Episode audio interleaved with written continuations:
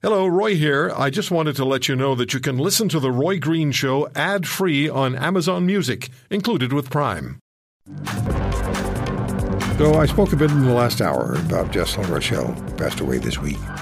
The Canadian Armed Forces private who was recommended for Canada's highest military honour, the Canadian Victoria Cross, for his valour in a battle against Taliban insurgents in Afghanistan in 2006. Lieutenant General Omer Lavoie was the command officer on the battlefield that day, and he was a guest on this program. And here's how he described, here's how General Lavoie described Private Larochelle's valor. Jess, despite being wounded as well from that same RPG attack, had the professionalism, the wherewithal, the tactical acumen, acumen and the courage to arm and fire several M72 rockets, which are a, a, light sort of anti-tank rocket that uh, infantry soldiers carry, and that certainly broke the attack uh, of the Taliban because it's not something you want to have uh, as incoming incoming fire. And then once you know after done that, and despite despite being wounded, then got onto his C6 machine gun and then just started pouring down a, a lethal uh, beaten zone of fire in, in the direction of where the Taliban were. That was just a small portion. You can uh, you can listen to the whole interview at globalnews.ca slash Roy Green uh, in the interview section, but I also posted it, a link to it on uh, my Twitter feed at the Roy Green Show today. It's just that was that was just that was just a minor description of a tremendous battle that Jess Larochelle fought alone. Just a just an incredible, remarkable young man who just died. Uh, General Rick Hillier was on this program with my next guest as well, speaking about uh, Jess and, and recommending him for the Canadian Victoria Cross. But still, the military and uh, political elites refused. Um, Bruce Moncur is a former CAF member. He's the founder of the Afghanistan Veterans Association of Canada, who led the support for Private Larochelle to receive the, Can- the Canadian Victoria Cross. Bruce was also critically wounded in a friendly fire incident in Afghanistan. Bruce, thank you for coming on. It just shook me when you sent me that uh, email and let me know that Jess had died. Um, condolences to you and, and all of his friends who knew him well. Oh, thank you, Roy. It it was a shock for everyone. We honestly thought he was had turned a corner and that his health was getting better. He had just gone to uh, out he joined. He got a motorcycle um, with his brother, and they had been going out on bike rides and going to veterans event, events. And we, uh, it, it, came as a shock to us all. Yeah, remind us of what he did in your words that day. So, Jess, uh, his platoon came into a position called Strong Point Center uh, they were shorthanded because shortly before, one of the LAVs that uh, his platoon had uh, hit an IED or a, a, landmine and was incapacitated. So they were down uh, a full section. Uh, when they got there, they had the information that there was an imminent attack and that they needed somebody to man an observation post. Um, Jess put his hand up and he went out and manned it. Within mere minutes, an RPG hit Jess's position, knocking him unconscious. When he came to, uh, the Taliban were about to overrun uh, the position. Two Canadians were dead, seven wounded, and that was when he began uh, manning a C6 machine gun. Uh, when he got down to his last 100 rounds, he began using single shot rocket launchers and repelled single-handedly repelled an attack of between 20 to 40 Taliban.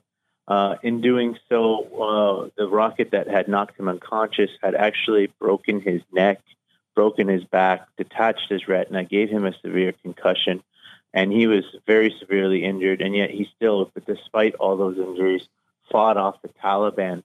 Uh, it was then that he volunteered to man the observation post for an additional 12 hours although grievously injured.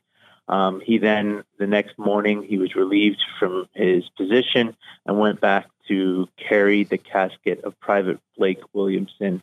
And it was only after he laid his friend's uh, uh, casket into the uh, Hercules Hercules plane that he came forward and admitted that he was injured, and that's when they realized just how severely he was injured, and he was sent home uh, for the rest of the tour, um, where he had many surgeries and uh, things to uh, try to fix the broken neck and broken back.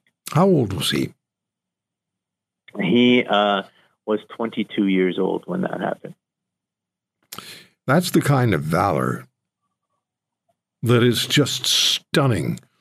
Somebody said to me, I forget what it was, it was like Rambo 2.0, 2.0, but real life. Um, I don't know if that's a, a just and appropriate comparison, but people need sometimes to have a visual. What he did was totally heroic, and yet the um, people who make the decisions about the Canadian Victoria Cross, your intervention, fellow veterans' intervention, General Hillier's intervention, General Lavoie's intervention, notwithstanding, they decided he wasn't worthy, I guess. Yeah, I I honestly feel like the Canadian government um, just doesn't want to set a precedent, and they don't want to open a can of worms when they're like, okay, if we give it to Jess, well, what about this guy from World War II, or what about this guy from World War One? What about this other Afghanistan veteran? So I honestly feel like they are hesitant to do this because there's going to be so many cases of soldiers who were not properly recognized. And and, and, and to be honest, our honors and award system is, is quite frankly is broken. There's a lot of the mil- a lot a lot of the parts of the military are broken, but this is uh, is just one uh, additionally. And um, I, I, I think it's it's it's not that they refuse to do it; it's they refuse to even listen to the reasons why they should do it, and that's I think the biggest slap in the face. That we haven't uh, until yesterday, until Jess's death, for the last three years, we hadn't gotten any of the Canadian military to um, Canadian government to actually publicly say his name. And so that was Yeah. kind of a, a slap in the face to, in terms of respecting, you know, what this man did and, and for his country.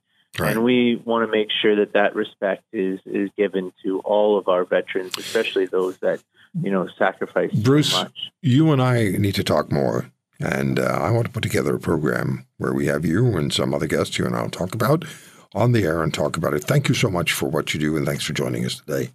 Roy, if I may quickly just say, uh, there was no funeral for Jess, and his final request was Okay. that uh, everyone has a um, bonfire this weekend. So we ask if everyone, all your listeners, if they can have a bonfire and send the pictures in to our social media or to your social media, and if you can get those to us so that we can present them to uh, Jess's family. Okay, we'll do that. Bruce, thank you so much. Thanks again.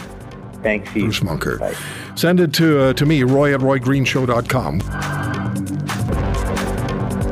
If you want to hear more, subscribe to The Roy Green Show on Apple Podcasts, Google Podcasts, Spotify, Stitcher, or wherever you find your favorites. And if you like what you hear, leave us a review and tell a friend. I'm Roy Green. Have a great weekend.